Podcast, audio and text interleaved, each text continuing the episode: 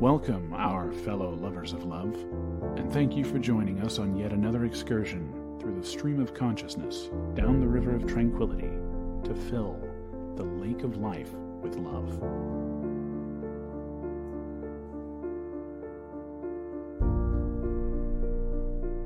And good evening, our fellow lovers of love out there. It is a another night of oh, I don't know. I'm in a weird mood tonight, so this is going to be a strange show. Okay. I like strange shows. Lovey likes it when I never know what's coming out my mouth. It's been a it's been a chaotic week this week, as I suppose is kind of Yeah.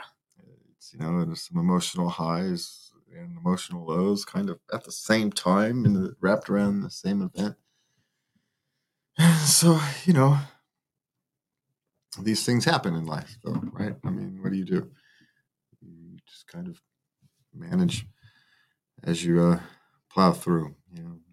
Maybe next week we'll be ready to kind of talk about details but this week it's not not the proper time. So but it is uh, mental health awareness month or it's it's phrased strangely isn't it? The, the phra- actual phrasing of this month. Anyway it, it's a month where you focus on your mental and emotional health and we you know for those of us who for those of you who have been around us for a little while you know that's a big thing we both had our own had have our own journeys Have our own journeys, yes. Have They're our own journeys. ongoing. yeah they never really do end and so we want to know if you're in a place where you're unsure about your mental or emotional state you know you would we'd much rather have you reach out is that it yeah we'd much rather rather have you reach out early rather than late so you know one of the easiest resources to access is mentalhealthhotline.org 1-866-903-3787 and they will be uh,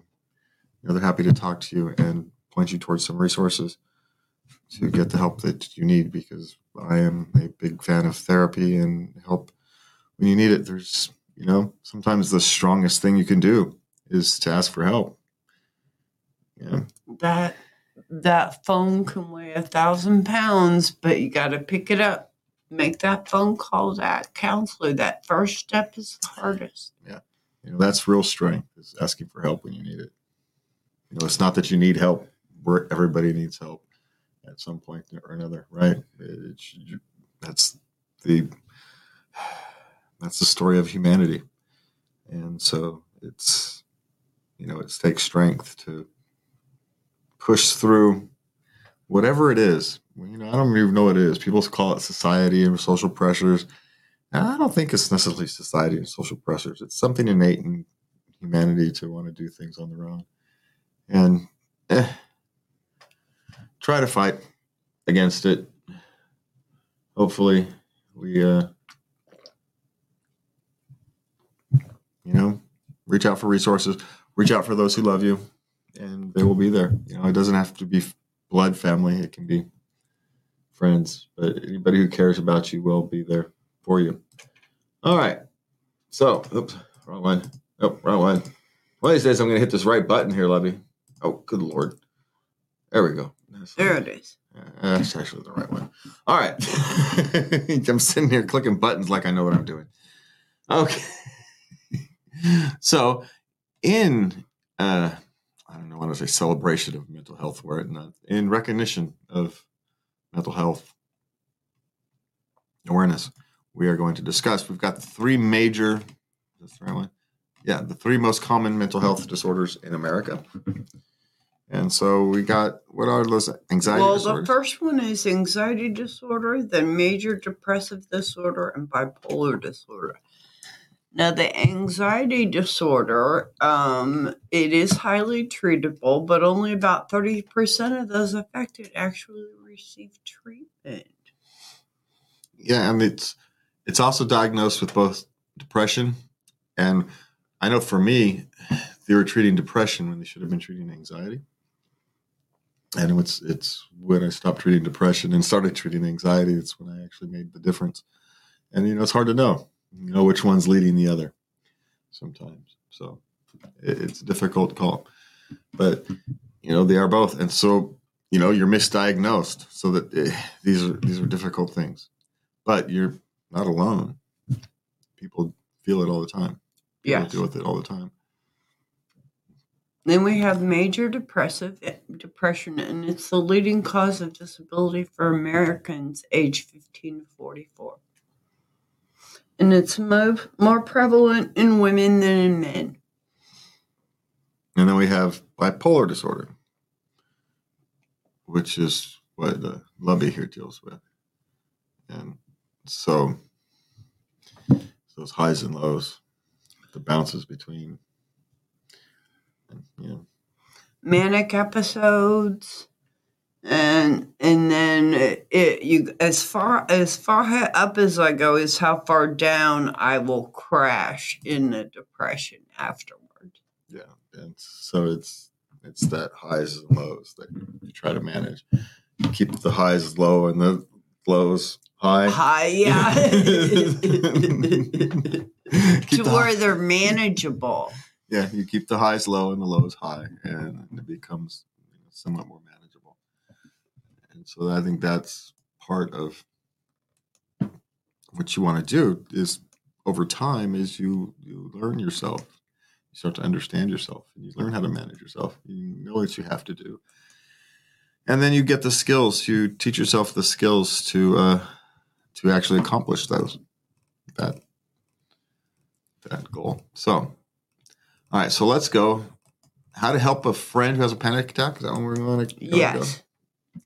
Now, what this looks like is racing heart or palpitations, sweating, shortness of breath, or feeling like they're choking, dizziness, trembling, or shaking, numbness or a tingling sensation, hot and cold flashes, fear of dying or losing control, queasy stomach or nausea, feeling detached from oneself and one's surroundings.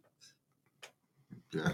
That's that's a hard place to be. Yeah, and they can be triggered by events or some other stress. But there can also times where you can have a panic attack for no discernible reason. It just kind of comes at you out of the blue. And those are the most annoying.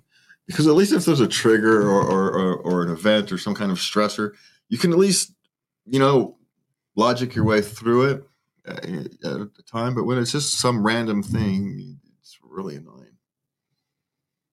Just want to point that out. it's, What what was that? Going to get a burger Yeah, and you're I'm going- gonna die. Yeah, you're I get hamburgers all the time. What the heck is wrong with you? What's so different about this time? It's not even crowded. I'm by myself. What do you want? It's just, you know, it's insane. But it, you know, it is. It, if it made sense, it wouldn't be called a disorder. So that's kind of how I look at these things. yes. So how do you um, help somebody? Is keep your- well, first you have to keep your cool. Your friend is in fight or flight, so gotta speak to them calmly, and don't take anything personally. yeah, they're they're misinterpreting the world. So it, it's a it's a thing. And you know, if they've had a panic attack before, they'll know how you can help them. You can actually ask. You know, they'll probably be aware of it. And if they're not, as soon as someone points it out, they'll be aware of it and they'll tell you how to help. You know, oftentimes it's just getting to a quieter location. Hey, let's get out of here and let's go sit someplace quiet. you know, that's often the, the one of the best steps. If you don't know what to do, find someplace quiet. The less input they have, the better off they are. The less things for them to have to interpret, the better off it is. So you can find someplace quiet, you know, out the way, quiet. It's probably the best if possible, right? Mhm. Hey, Okay, you focus on taking action. Uh, first, we're going to focus on the breath and get them to do some controlled, slow breathing. And you can do this with them, that helps. yeah, just become, you know, how about this? Do unto others have others do unto you. You know, if you were having the same situation, you kind of fall back to that. You know, what you would want someone to do for you. And maybe even be a little kinder than you'd be to yourself. That's probably a good. It's probably a good rule of, um, you know, and, don't dismiss their stress, right? Don't dismiss. It says validate their distress, but it, I, I, don't like the idea of validating it, but don't dismiss it. It's real. It's real to them, but you don't have to make it real to you. So you don't have necessarily have to validate it, but it's real to them and understand that it's real to them. It's how they're interpreting the world. And no matter how much you say it's not really what's going on, it's not going to change their interpretation. If it made sense, it wouldn't be called a disorder, right? So that's uh and then here's the one the other thing. If you happen to be like in a relationship with your spouse or somebody who has these kind of panic attacks or anxiety disorders, make sure you take care of yourself and your own emotional well-beings. You know? Yes. You know, these things are two-way streets and when they're having good days, they'll be there to take care of you. I mean, our biggest danger isn't when one of us is having a bad day. It's when both of us, the rare occasion when the rare occasion we both have a bad day, and we have a strategy for that. But just off of the sides of the house, and we just kind of pass in the night, you know. And, and Hi, hon, how you doing? Smoke a joint together. Bye bye. See you later. Talk to you in an hour. you know, and we know it's fine because in 24, 36 hours, whatever it is, it'll, it'll go Everything back. will be back to normal. Everything will be back to normal. It, it is what it is. We Just, are allowed to have bad days. Yeah, and we are allowed to have them on occasion on the same one, on the same day. It's just. Well, I mean, relationship. A relationship has bad days. Yeah. I mean, there's just hard, hard days. Hard, days. it just is. You know, it wouldn't be humanity if it didn't. Yes. And so you know, be kind and loving to those to those who you love, especially when you're having a hard day, as difficult way as it is. So which one do you want to go to? You want to talk to about depression, bipolar, or you want to talk about therapists? Which one? Um um we got like 20 minutes still, so we're good. So whatever you want to do. Understanding clinical depression. I don't have understanding clinical. Oh, five ways to help someone with depression. Yes. Yeah. Okay. Do, do, do. All right. Well, the thing about depression is, for me, it was a it part of uh of my bipolar, and I was treated for ten years for depression, not bipolar. I actually got frustrated and went into the library and I found a psychology book and I compared the symptoms to depression and I was looking around, looking around, and they're like, it often gets misdiagnosed with bipolar. Oh, really? Well, let's check out the symptom of bipolar. Shazam, there it was. So I went and talked to my doctor. Uh, could you uh, evaluate me for uh, bipolar? Could you? So I kind of sort of diagnosed myself. Well, that's the strange thing. You have to be the advocate for yourself, right? You can't just blindly trust, especially if it's not working. I suppose you can blindly trust them at first. You know, you come in, you're you're, you're suffering. The doctor says, "Well, let's try this," but you have to understand they're trying things, right? They don't know for sure they can't do a blood test of your uh, or a chemical test of your brain and know, yet yeah. and know what exactly to diagnose you where your imbalance is yeah and so they're, they're working off of you know an imperfect receptacle. You try to explain what you're going through and what you're dealing with. And as you know that's as much as a flaw in the process as anything else right? They have to hear it. So everybody's misinterpreting things and they're busy. They've got 10 you know patients one who's dying one who's being born you know you know who knows? And it's, it's and so it's a hard thing. And so you have to be willing to look for yourself and say okay does this make sense for me yeah. Because i knew at some point that i'd that treating depression wasn't working so we had i had to do something different. Didn't know it was anxiety but i knew it had to be something different. Mm-hmm. so so you know that's the thing. It's understanding yourself. But for the clinical depression um I remember feeling that everything was so awful. I was so awful that I was a burden and that it was actually uh, nothing was ever going to get better. And it, suicide became an option. Yeah. And, you know, for me, it was suicide was never an option. So that was one of those things where, okay, I don't get that. You know, it was never a thing for me. And so, no, mine was just anxiety. But it is, you get what the, what do they call it? From a psychologist, from a book from Aaron Beck, from his book, A Cognitive Triad. And you can find links to all this uh, on our website, latenightlove.us. Um, you develop a negative view of yourself, the I am worthless view. Then you've got the no one cares about me view of yourself. Negative view of the world. Right. So mm-hmm. even even despite evidence that the people around you care about you, you just as you just you know just they're just being nice. You know, they don't really care. And then then you get the things will only get worse. No matter what you do, things only get worse. I actually thought that my family would be better off without me. Yeah. And that's the thing. That's distorted thinking. Yeah. Now there are times where you may be better off without your family, but that's a different thing. right? These people are toxic. I don't want nothing to do with them. I'm out of here. Right? That's perfectly rational. That's rational thinking. Right? You know, I'm toxic. They'd be better off without me. It is it's not rational thinking. Hey, I'm toxic. I need to change and work on myself and become the human being I want to be. That's rational thinking, right? So it's the extreme, you know, it's the bouncing to the extreme. That's that's the irrational thinking. Yes. Because you can always work on yourself. And even if working on yourself means changing your interpretation of how you interpret the world. I know there was a a point where I didn't trust myself, where you get to this, where I, there was times where I didn't trust myself so I put faith in those people who, you know, who cared about me. Okay. You know, I don't trust in myself, but they believed in me. So all right, I'm going to work off of their faith for a little while. And surprisingly enough, it kind of works. if you don't trust yourself, well, trust the people you trust.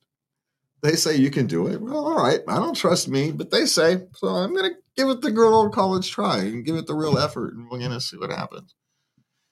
And sometimes it's years later when it pays off. It may not be. And that's part of the other hard thing. It may not be an immediate payoff. You want to pay off in a week, but that's not how these things work sometimes. No.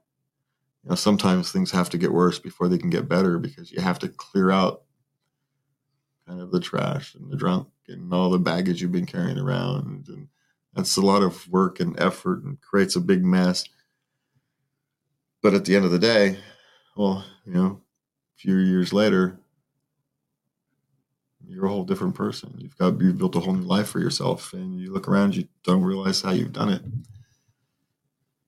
And so, you know, just keep plugging away. That's, a time. And if you need it to do it an hour at a time, do it an hour at a time. If you do need to do it at 10 minutes at a time, do it 10 minutes at a time. You know, get through the next 10 minutes. Get to bedtime. you know, whatever it takes. You know, whatever it takes. Get to lunchtime.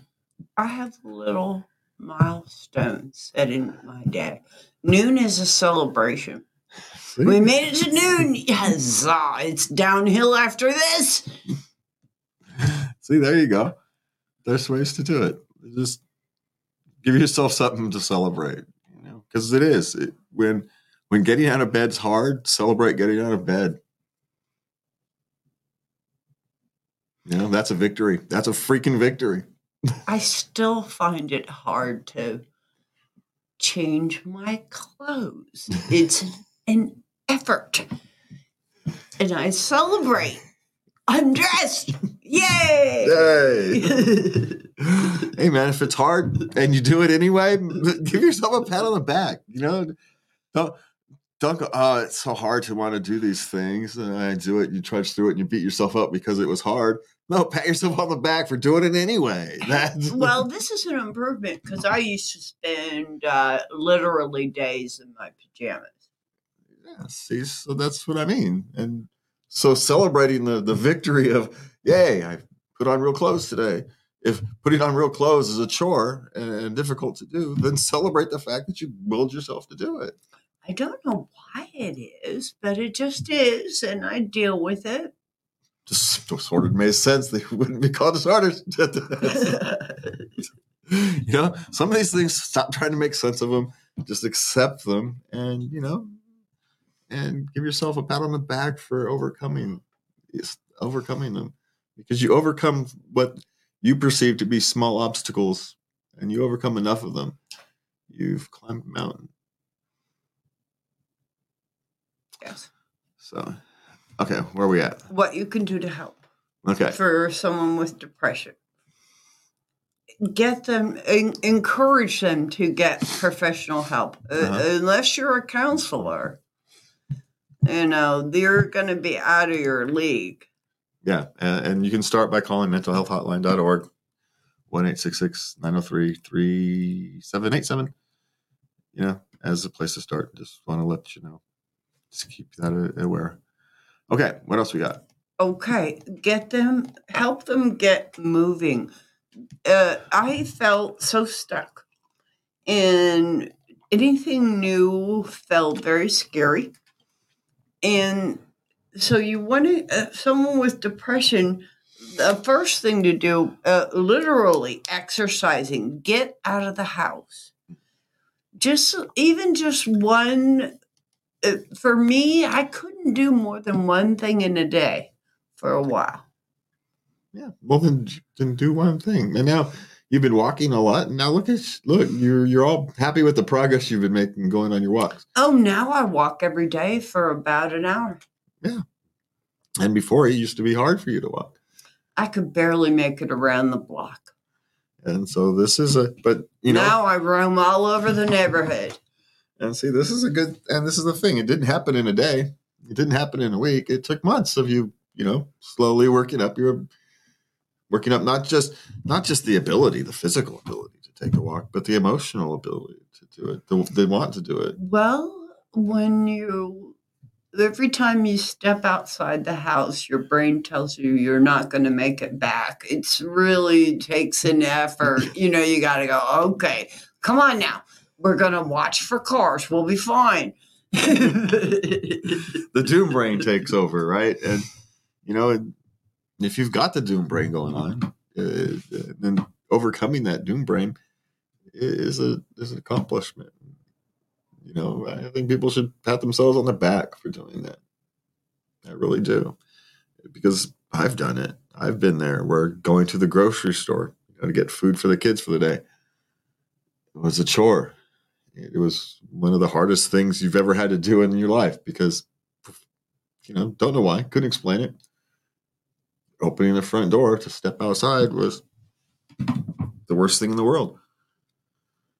And so you celebrate that, right? There's a strength to that. Again, we've talked about it. If going to the store is hard, celebrate going to the store when you do it. It's an accomplishment. Pat yourself on the back. Get a little treat, something you can have when you get home. You know, don't beat yourself up because it was hard to do. Give yourself credit for doing it because it was hard. Yes, that that celebrate your victories. and when you say, well, everybody else is doing it easy, maybe not. No, you don't know that. you know, there's 30% of those people out there having anxiety disorders. They're no happier to be in the store than you are. but yet they're doing it. And we should all be, you know, happy for them that they've managed to persevere despite what their body is telling them to do. So, you know, that's it's validation and encouragement. That's the thing we're talking about. Offer validation and encouragement. Is that's it. Understand that it's hard. You know, you may not understand that it's hard because it's not hard for you, but understand that it's hard for them. You know, a molehill for one is a Matterhorn for somebody else, right? And, yes. and so don't judge somebody else's journey. Okay, foster your social support. So you know, rally your friends. you know, and maybe if it's maybe the trick isn't to go all over all at once. Maybe the trick is to trickle someone in each and every other day. so they get a different dose of positivity every day or two. And that doesn't, uh, it doesn't, it's not so overwhelming. Yeah. Yeah. So, you know, check in on your friends who struggle. That's, I think maybe that's Yeah. a big takeaway from this particular lesson is, you know, you can, we can give you five lessons and five tips and we can do all that. But I think the biggest lesson I would give to everybody is, you know, you know who your friends are that can struggle sometimes. And even if you don't know if they're struggling, just reach out to say hello. You know, you never know when a simple expression of friendly kindness, not even kindness, just, just saying hello to a friend. It's not even an act of kindness, it's just saying hello to a friend. just never know what that can do for you, especially those who have tendencies to struggle. So maybe if you're someone who likes to help and likes to care for others, make a note, reach ha- out once a month or something. I have a friend who struggles with depression. And she cannot get out of the house. She has not been able to make it out. She she's trying. She's trying. But she hasn't been successful yet. So I go to her. Yeah. Yeah. And once a month we sit down and we smoke an inordinate amount of marijuana in one sitting and we play Yahtzee. And we gossip, uh, you know? Hey, you know, and and even if she doesn't know it, she knows that it's important to her, that it's valuable time for her. I know it is. So, okay, so what do we want? We've got we're almost at the bottom of the hour, so we want to cover one more of these. We've got help a friend with bipolar, which we Help could a- you, you and I could just talk about that. We don't even need to click the link on that one. And I- Educate yourself, channel your compassion, but ditch the pity. Yeah, I don't want to hear I feel sorry for you. Oh, so this now remember this is Lubby is is she's got the she is bipolar. She has been dealing with this forever, and you know, and sometimes well, and other times you know, have not been successful. Well, it, it actually uh, manifested itself in my late 20s, but I didn't really get diagnosed until my mid 30s. which is actually fairly common, right? If if I remember my my you know readings of articles, it's fairly common. Like the average is twenty five of when people get diagnosed. So, and my guess is that's probably been dropping as as it's become awareness has been rising. So, but ditch the pity. So that's the as Lovey was talking about. Ditch the pity. She doesn't want to hear it. I don't want to hear it. I want to hear solutions. I don't want to hear I feel sorry for you. I bet here, I'm going to give a little caveat to that. What? I don't mind an occasional pity party. Sometimes it's necessary part of catharsis. I don't mind an occasional pity party. Just- well, I don't do the pity party, but a moment of of of God, this really sucks. so I, yeah, it really sucks. Okay, what are we gonna do about it? Okay, you know, yeah. yeah, I personally don't mind an occasional pity. It, just, an occasional pity party. It can help you build, you know, create the floor that you can that you can then start building, moving forward from. So I don't necessarily mind an occasional pity party. Just don't live there. It, it, you know, it's not a place you want to stay. Sit there for 12 hours, 24 hours, whatever it is, eat your ice cream. you know, I don't know, whatever you do for your pity party and move on. You know, and put it down. Okay, that's enough. And and you figure out where you got to go from here. Yeah.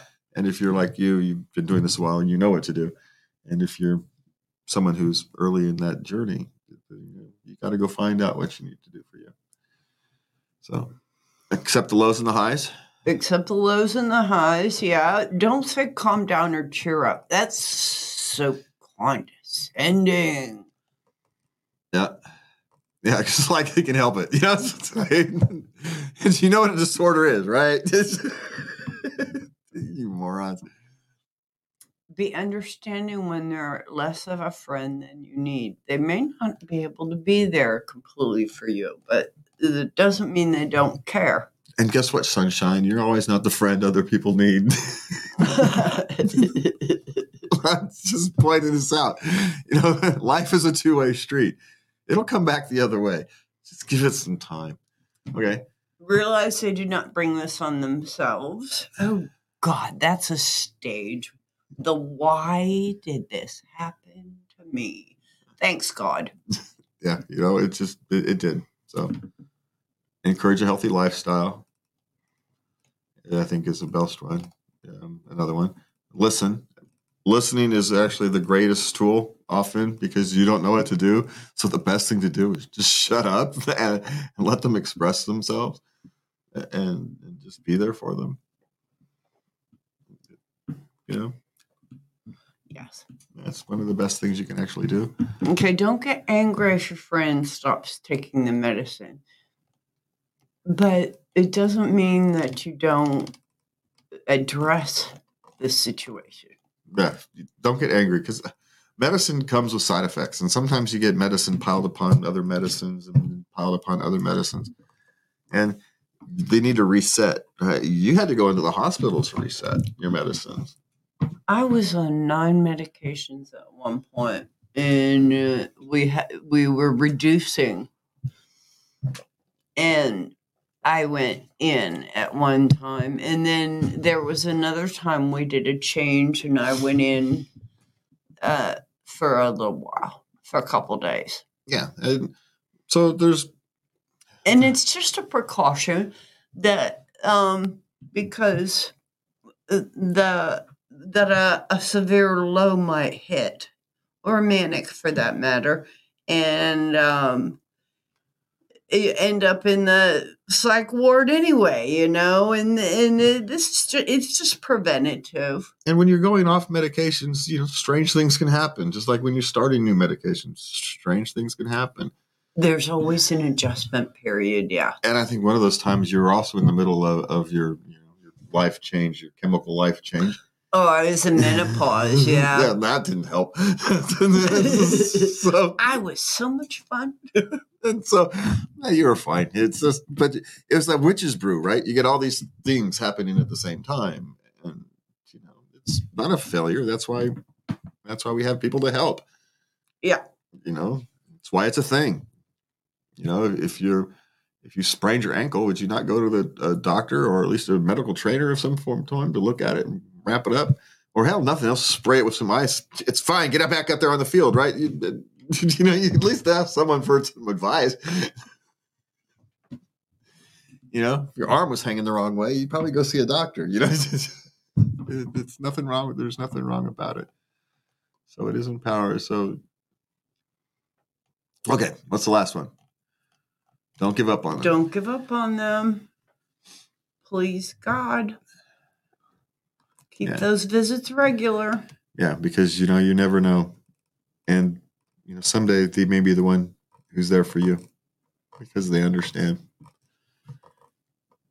and we are not all. You know, we are all not far from it. Okay, and there is a link on our website how to find the right therapist for you. It's from Good Housekeeping of all places.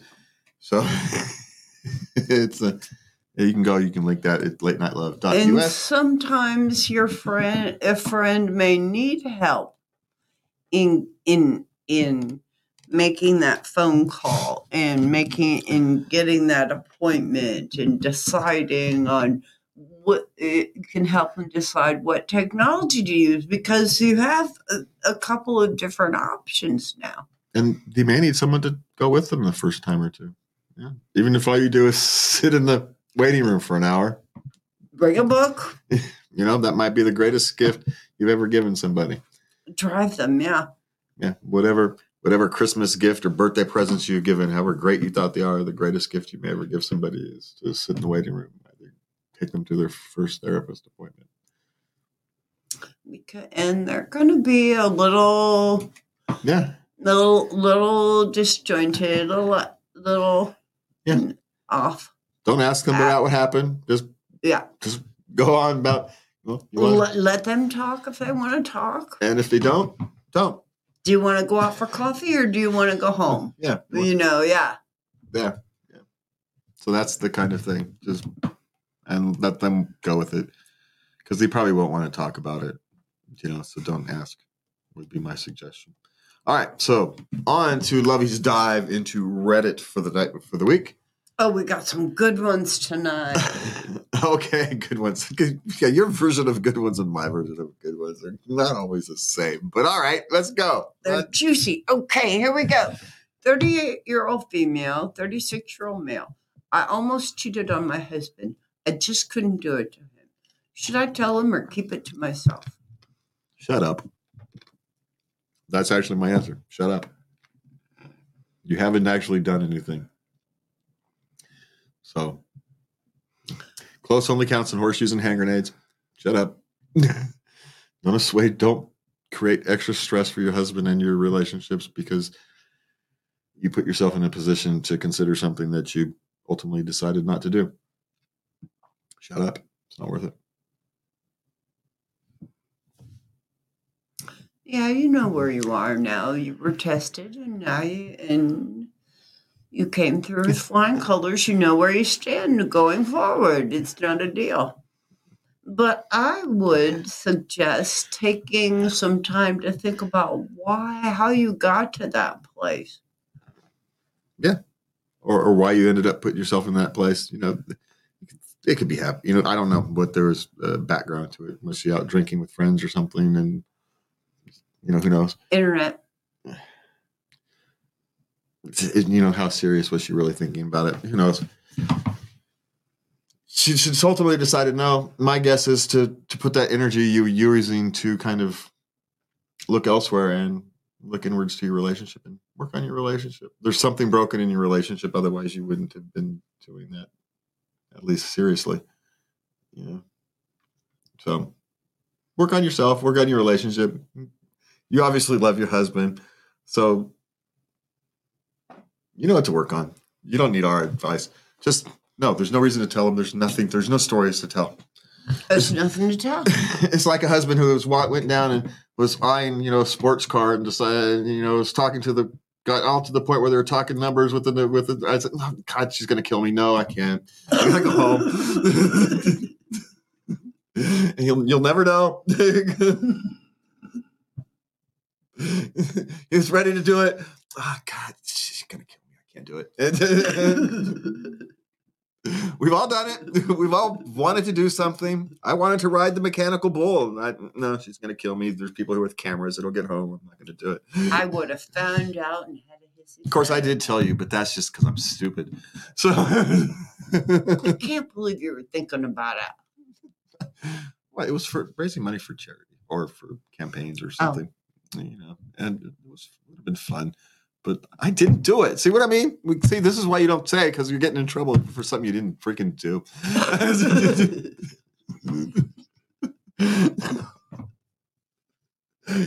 Just all right. What's next? Okay, how do I, 22 year old man, explain to my girlfriend, 24 year old female, that her gift made me disappointed? Okay, is there some background on what the gift was? No, this was just a one shot. This was just a one thing. Man up. It's not the gift that counts. It's the fact that she was thinking about you. If you're thinking about the gift, you're not mature enough for a relationship. So shut up, man up, and move on. There's my advice. And if it was on the other foot, I'd say the same thing. So Yeah, you should. What the heck? Someone went out, spent money, or spent time in making something for you. They thought about you, what you might like. They put effort into it, and you're going to be ungrateful? Well, even if they spend money, money's time. Money is just a Money, they worked for it. They had to get that money somewhere, you know? Yeah, it didn't just materialize. so well, unless you work for the government. But but yeah, no, it's my guess is my thing is why did it disappoint you? Why were you expecting something other than just an expression of love and care? At that point, you know, I get it. You don't buy your wife a vacuum uh, for her birthday. You know, that's just stupid. so, but even that, that's just because men are ignorant. It's not because they don't love their wives. It's just because they're stupid. Thought you might like it. I really did. which is why, which is why most women, when they get gifts like that, they they accept them from the, you know, they try to accept them from the, you know, from the, what's the word, the from, you know, thought that they were given, right? Yeah, but we tell our girlfriends, you know what he bought me for Christmas. I know. Guess, guess. you know, and you can't always, you can't perfectly hide it, but you try, and you know, we appreciate it. We really do. we try and hide it. we're because we're we're just that ignorant. Well, yeah, but we. I, I always you. You make the effort. You made the effort. yeah, but but did you, You think that way at twenty five? Yes, I got a microwave for Christmas one time, one year. But also, I was, I was, how old was I? I was 25. well, I also have to point out that when you're in, in when you're couples in your early twenties, there's really no extra money. So if you get a microwave, because we need a microwave, and so now we're getting a microwave. there is some of that. I don't actually have a money for both, so here you go. we need a new vacuum. You're getting a vacuum for your birthday because our old vacuum is broken, and I only have money for one thing. So here you go. Yeah, we know it's not right, but that's all we can afford because we're trying to keep the lights on, food in the kitchen, and you know. so there is some of that, but of course, people in that position generally understand that, and that's they're just appreciative because I don't have to use the broom on the floor anymore. So you know, Well, I wanted a microwave, but I didn't want it for Christmas. well, yeah, but if it got you something for us for Christmas, guess what you wouldn't have in, in January? A microwave. So I know. that's the problem, right? It's when you're dealing with people with limited funds. It's sometimes your gifts are practical because there's no choice. Yep. So okay, then we went way off. Oh, I guess we didn't go off topic No. there. No, no, we didn't. Okay. Okay. Would it be wrong of me, 34 year old female, to tell my husband, 37 year old man, that he's uh, that if he's not getting a vasectomy, he'll have to start wearing condoms again? Well, tell your husband it, it's not wrong for you to have a discussion with your husband about the subject. This is just no, it's perfectly reasonable discussion to have. Tell your husband is, uh, is it's not going to go well if you try it from that from that angle. So I would just change your perspective. The discussion is perfectly reasonable. You know, even the expectation is perfectly reasonable. but try to avoid the telling thing. It won't go well have the discussion. Okay. Yeah. So there. Well, Yeah. I just that's the word tell. That- That's the only thing I would change. Is just just change your tone a little bit, and the discussion will go much better. very good. okay. Okay, I, 30 year old male, have been using Viagra with my partner, 28 year old female, for six months and she doesn't know it. Should I tell her? Why are you using Viagra as a 30 year old male? Is there an actual reason? Or are you just using it because you think that's, I don't know, better? That's what I would actually answer. Is there an actual reason you're using Viagra or are you just using it because, I don't know, you think it's something to do? Don't use drugs for, for that kind of thing unless you absolutely have to. That'd be my suggestion. I don't know what telling her's got to do with it other than that, but my concern is you're taking drugs for no reason. Those things mess with your hormones. There's long term use of that when you're in your 30s. You know, who knows? It's for old people who have erectile dysfunction. Stop it.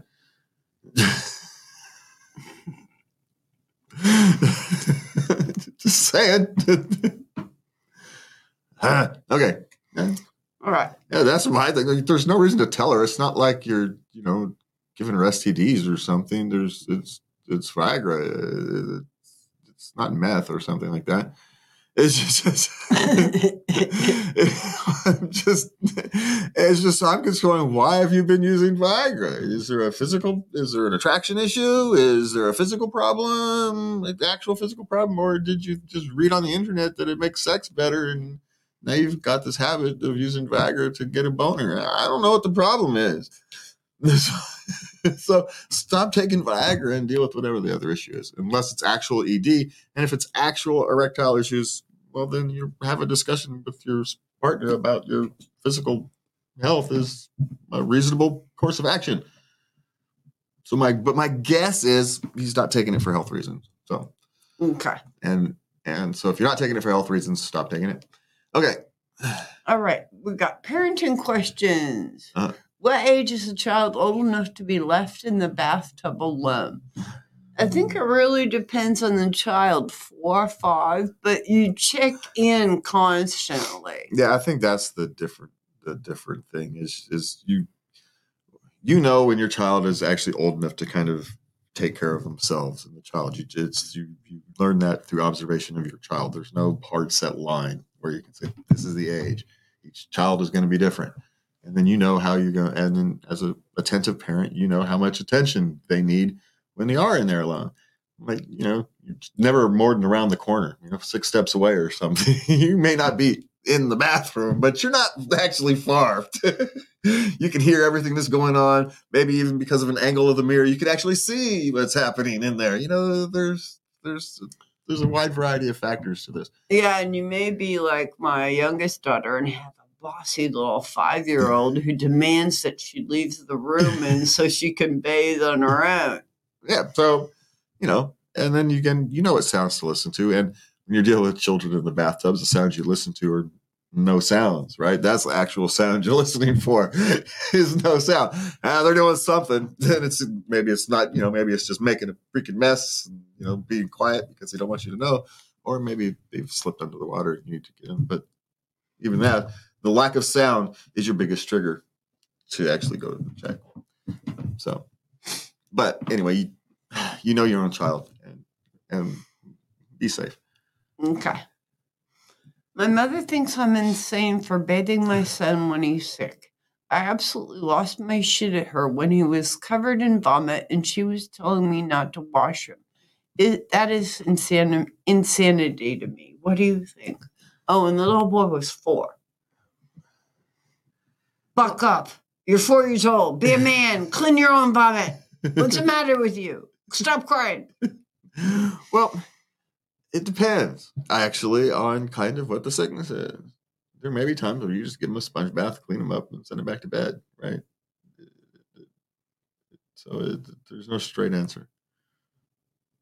There's just not. Now you shouldn't leave them covered in vomit, but you may have just walked in, right? So you know, who knows? Maybe in timing, it just hadn't had a chance to take care of it.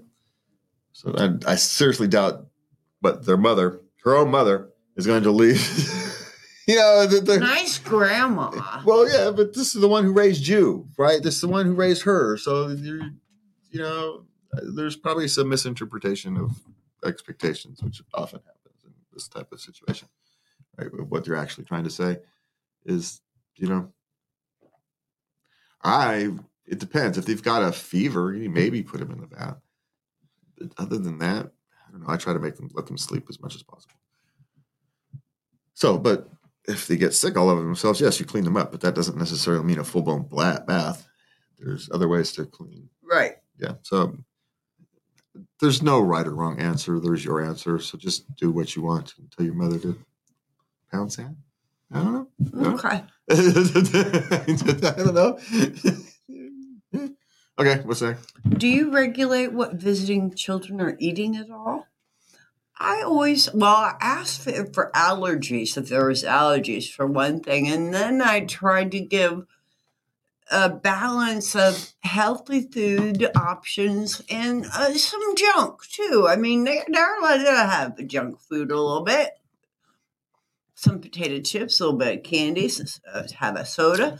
But you know, I also offer strawberries and and you know jicama and cheese and crackers. they got whatever the other kids were eating, man. Just I didn't care what my kids did or didn't eat at other people's houses. They get to go experience someone else's house and their culture and their food. You know, that's part of the risk of sending them out in the world. Yeah, they'll be all right. But what about when kids came to your house? okay, we you, you realize kind of the limited food supply we had. You know, we and it was I was a single father parent for a lot of this time, right when kids were coming over to the house. So the kids would eat whatever the heck we were eating. If they didn't want to eat it, they didn't eat it. We didn't care. But they didn't have no make special. If we had Doritos, they were eating Doritos. If we were if we had homemade hamburger helper, we were eating homemade hamburger helper. That's what it was. Probably drinking soda if you were thirsty. But You had soda. yeah, Yeah. Yeah, or, or Kool Aid, you know, which is not much better, quite frankly. There's more sugar in Kool Aid than there is in a soda. So you know, this is not the caffeine. But no, it's my feeling is is on that is that you know it's like traveling, right? You go off to experience the other thing. Now, unless your child has an allergy, and if your child has an allergy, you they should know how to monitor themselves. Otherwise, you probably shouldn't be sending them to other people's house, right? If that's severe allergy like that. Yes. So, but no, if someone had a severe allergy, of course I would deal with it. I would, you know. But luckily, we never had to deal with anybody who had a severe allergy. So, so no, I didn't regulate it. And I didn't regulate when my children ate at other people's houses. Okay. It was just, you know, it's part of the fun and ex- loving, like experience of you know going to other people's houses is getting to kind of experience their culture. Yeah. Yeah. Other families. yeah, yeah, it's yeah, it's part of what that is. All right, what we got next? Our four year old daughter is always angry. How do we help her deal with her emotions? Well, she's four now. Four years old, usually have kind of tom through the the terrible twos. It's the terrible twos and three when they used to to temper their emotions. So she's probably a little bit behind. Um, and I can't remember what the heck you actually physically what you did in, order to help them with their emotions. It's been so long since I've raised toddlers. I try to get them to breathe. And I know you're angry right now. Let's talk about it. Why are you so angry? Well, that you're very disappointed. I'm sorry he took your toy from you. because at, at four, the, the problem is you don't want to reward them for their anger, right? That's actually one of the la- the one thing you don't want to do. And so it, it's you want so acknowledging their emotions is um, required, right? You have to acknowledge it. They can't move past it until someone's acknowledged their emotions, but you also can't reward it. And so that's the tough line to walk, right? Mm-hmm. is how, how do you acknowledge their emotions? Because they're real. You can't deny them. And because that's counterproductive but without rewarding them. And then what they do is they learn over time that it's not productive and they learn to channel it into different directions. And you can help them channel it into different directions. If you've got a boy i don't know go play catch with them or something. Make them throw stuff yeah. Yeah. Dance. Something to get that energy out. Because that's what one thing you can actually do is, is energy is anger is easily transferable to energy and so use it. Use the energy. That would be my suggestion. Help them transfer the anger into energy. Four years old, she's not too young to get her in a little taekwondo class. Taekwondo's dancing tap dancing anything to d- channel that energy. You know go practice your dancing. Practice your dancing. For our my artistic our artistic son autistic son we used to have him push walls. Let's go push the wall.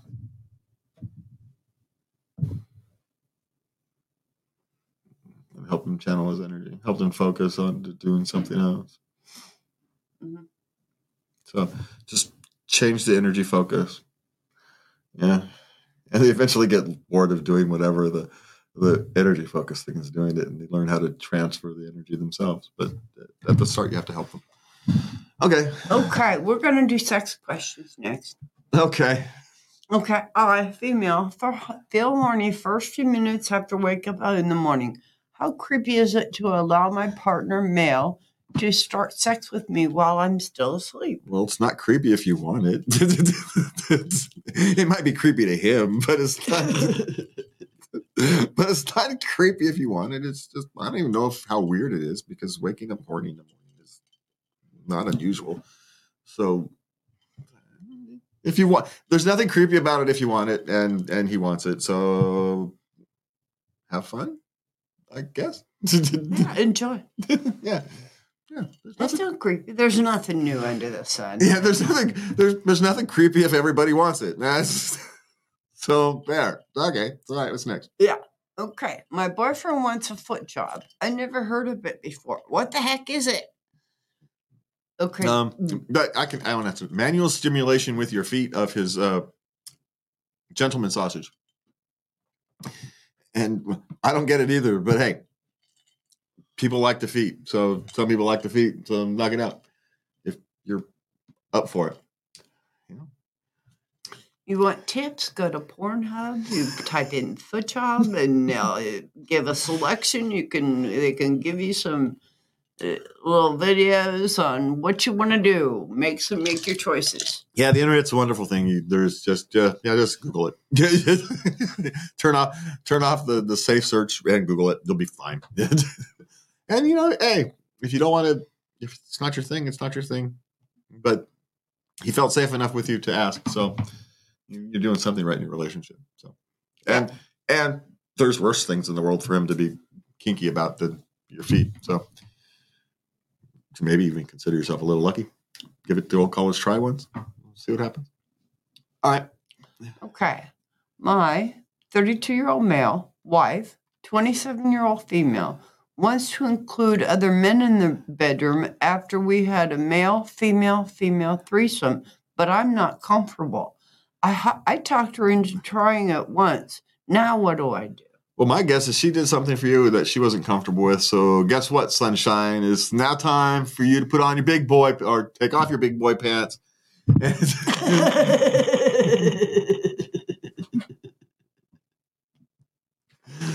you can't get squishy now. Dude. Sorry.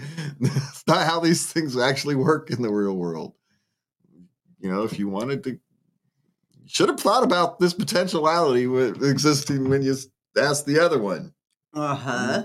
And uh huh. now that the shoe's on the other foot, you're not so sure about how this this thing goes. Well, hey, you know what? The worst thing in the world that you're actually fearful of is that you'll enjoy it. It's not that she will. So, but I've got little sympathy for you in this particular situation. So you did this to yourself, dude. you, you did this to yourself, and so you know maybe spend some time in you getting comfortable with it. You know, maybe that's what your answer is. G- Give me a week to kind of work myself to get comfortable. with it. Okay, and here's an idea. Come up. What are you actually afraid of? Are you afraid of? You know, you're going to have penis to penis contact. What exactly are you afraid of? And then address those concerns. Well, no, I have no sympathy for you. You didn't mind boob to boob contact. Well, guess what, sunshine?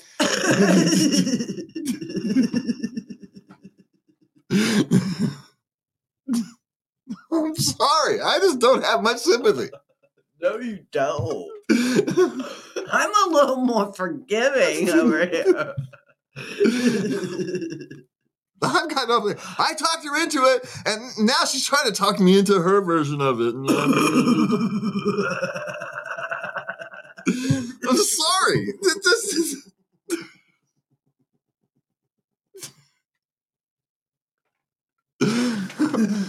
it's not so hot now, is it? What the hell?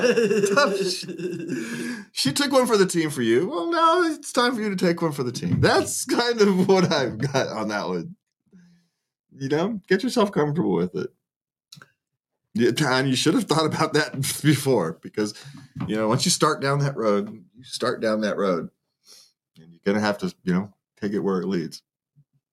And the fact that you didn't contemplate that beforehand is on you, not on her. So, and yeah, no, I don't have much sympathy for him in this.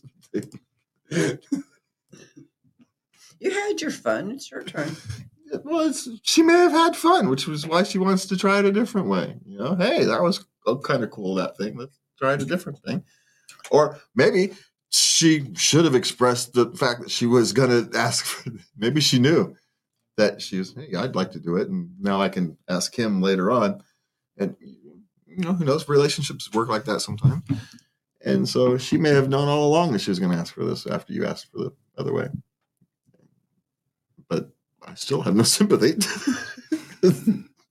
because you reap what you sow, and you you went down a road, and now you're not happy with the road led, but I don't know. The road was lined with you know warning signs and lights, and you just chose to ignore them. So I've got no sympathy. I'm just none. Oh, All right. Do we have time for one more? Oh, we can make time for one more. Okay. This lady is thinking ahead. If my boyfriend, or if it could be a date that I like, gets an orgasm very fast, what should I say or do to comfort him as opposed to embarrass him? Nothing. They don't need to be comforted. They just need to be not embarrassed. That's all. That's it. The most kindest thing you could actually do is nothing. You don't say anything. No, It's okay. no. You just sit there st- in silence. Well, because bringing it up is going to be more embarrassing than trying. Well, don't you want to talk about it? No!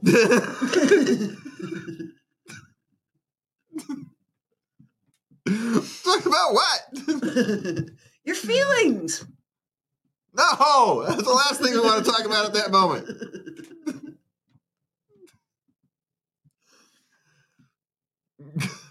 right? Because at that moment, you're going, you wish you're 19 because it doesn't matter. You can just go again, just keep going. Doesn't matter. But, you know, as older you get, that's no longer a, a viable option. So, right? When you're young, it doesn't matter. Really, literally, it doesn't matter. You just keep going. it's fine. but, you know, that ends at about 25. So, so Yes, I know. I've been paying attention. so anyway, Okay. uh, my- A hug? that's just making it embarrassing. Oh, no hug. Well, what are you hugging him for? Like some tragedy has happened or something. You're making it embarrassing. Oh. Should we just like hand tissues or something? just treat it like it ended normally. Oh, really? Yeah. You know, not all sex is always great. You, what do you do? Well, that sucked. You no, you just kind of treat it as you know, as you would, right?